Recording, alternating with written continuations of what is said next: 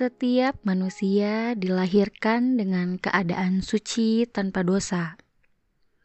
Teman-teman pasti sudah sering mendengar ungkapan seperti itu, dong. Nah, ternyata ungkapan ini ada hubungannya dengan cerita hidup Nabi Adam, loh. Dikisahkan dalam Al-Quran, semua manusia ternyata pernah bersumpah untuk tunduk dan patuh pada Allah sebelum dilahirkan ke dunia. Dan kisah ini ternyata terjadi pada masa hidup Nabi Adam. Walau begitu, pada akhirnya sebagian besar manusia akan melanggar sumpahnya itu.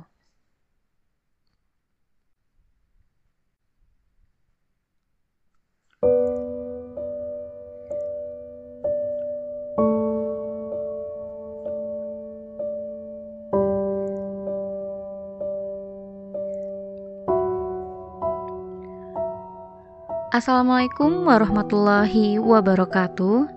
Teman-teman, perkenalkan saya Elvita Puspitasari yang akan membawakan cerita pada episode 31 ini. Di episode sebelumnya, tepatnya pada episode 30, kami telah membahas runtutan kisah pengambilan sumpah oleh Allah. Ketika itu, kita mengakui bahwa Allah adalah Rob dan Ilah kita. Dan pengakuan itu memiliki konsekuensi yang mesti kita jalani. Kami sudah membahas semuanya di episode 30 ya. Jangan lupa untuk disimak.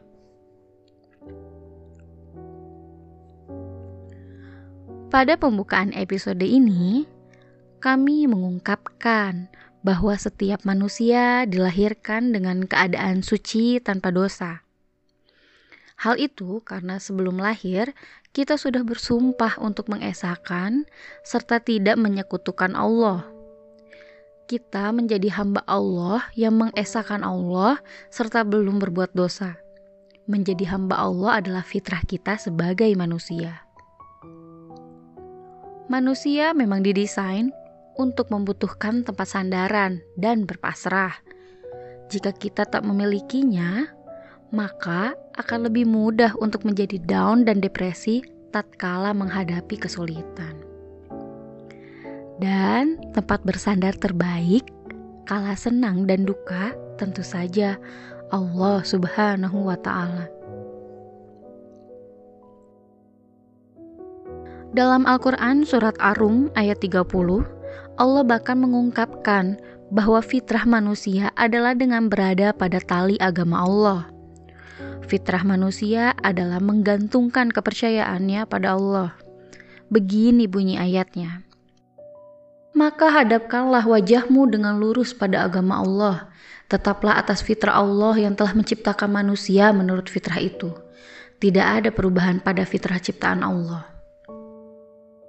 Namun, lingkungan yang telah berbelok dan tipu daya setan yang terus berdatangan akhirnya membuat kebanyakan orang keluar dari fitrahnya. Dalam Al-Quran surat Al-A'raf ayat 102, Allah bahkan mengatakan, Dan kami tidak mendapati kebanyakan mereka memenuhi janji. Sesungguhnya kami mendapati kebanyakan mereka orang-orang yang fasik. Pada ayat-ayat tersebut, Allah secara jelas mengungkapkan bahwa kebanyakan manusia yang hidup di dunia mereka tidak beriman itu artinya berjuang untuk tetap beriman di dunia merupakan suatu hal yang tidak mudah untuk dilakukan. Allah juga mempertanyakan kelakuan sebagian besar ciptaan yang keluar dari fitrahnya itu. Allah berujar, "Dan mengapa kamu tidak beriman kepada Allah, padahal Rasul menyeru kamu supaya kamu beriman kepada Tuhanmu?" Dan sesungguhnya Dia Allah telah mengambil perjanjianmu jika kamu adalah orang-orang yang beriman. Hal ini tercatat dalam Al-Quran Surat Al-Hadid ayat 8.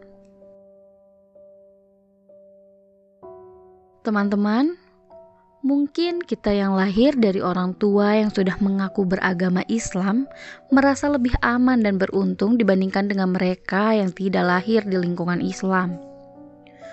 Mungkin jadi timbul pertanyaan di benak kamu, Kasihan dong orang-orang yang lahirnya tidak di lingkungan keluarga muslim. Nah, sebelum ke situ, kita ulik makna dari Islam itu sendiri yuk. Islam sendiri berarti selamat. Harapannya, orang yang berislam dapat selamat dalam menghadapi ujian di dunia. Jika kita dianggap beragama Islam oleh negara dan tercatat di KTP, bukan berarti kita juga dianggap Islam di hadapan Allah.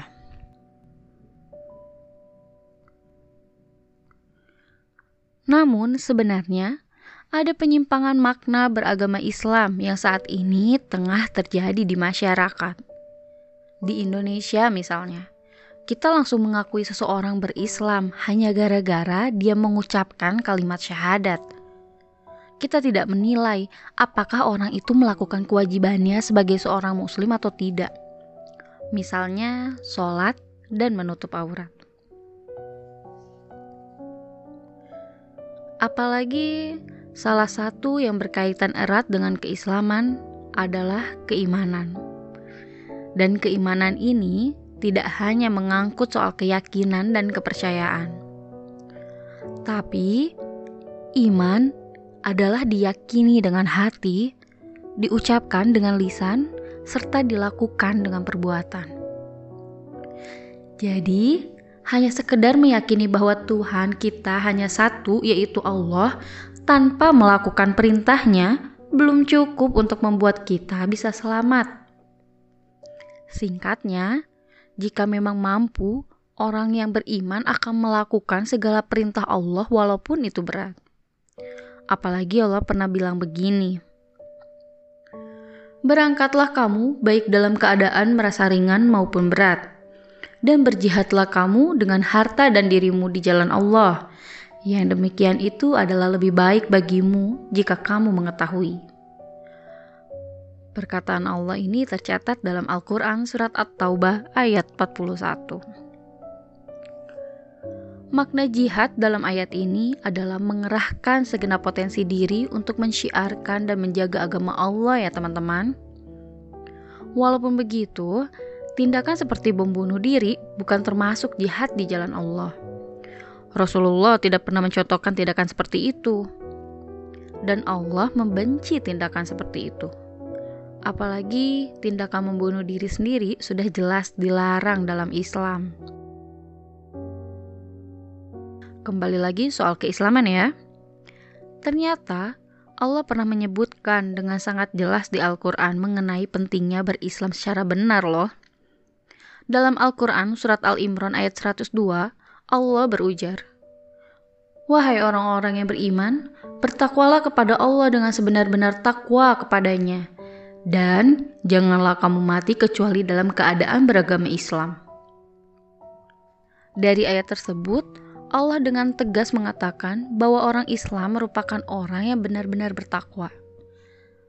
Kata takwa menurut Hamka dalam tafsirnya Al-Azhar berarti memelihara. Memelihara hubungan yang baik dengan Allah Subhanahu wa taala. Memelihara jangan sampai terperosok kepada perbuatan yang tidak diridoinya. Memelihara segala perintahnya supaya dapat dijalankan. Serta memelihara kaki supaya tidak terperosok ke tempat yang penuh lumpur dan duri. Dan yang pasti, orang yang bertakwa telah memiliki iman dalam hati dan tindakannya. Iman dan takwa. Inilah yang membentuk pribadi Islam yang diridhoi oleh Allah Subhanahu wa taala. Oh iya. Majelis Ulama Indonesia juga memiliki definisi tersendiri mengenai makna beragama Islam loh. MUI mengungkapkan bahwa orang yang beragama Islam berarti ia pasrah dan tunduk patuh terhadap ajaran-ajaran Islam. Seorang Muslim berarti juga harus mampu menyelamatkan diri sendiri, juga menyelamatkan orang lain. Tidak cukup selamat, tetapi juga menyelamatkan. Dari definisi-definisi yang telah diuraikan itu, lantas berapa banyak orang yang mengaku Islam yang menerapkan iman dan takwa dengan benar. Dan yang paling penting lagi, bagaimana dengan diri kita yang sudah mengaku berislam ini? Apakah kita sudah berusaha agar bisa diakui Islamnya oleh Allah?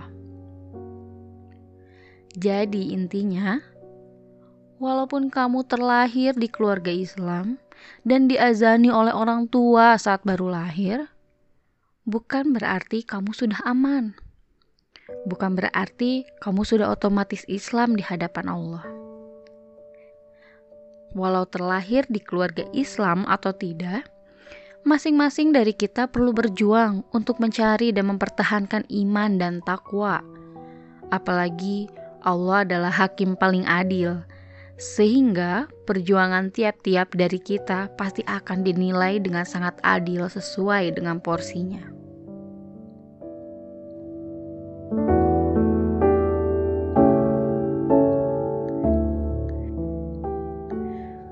Cukup sekian pertemuan kita kali ini ya.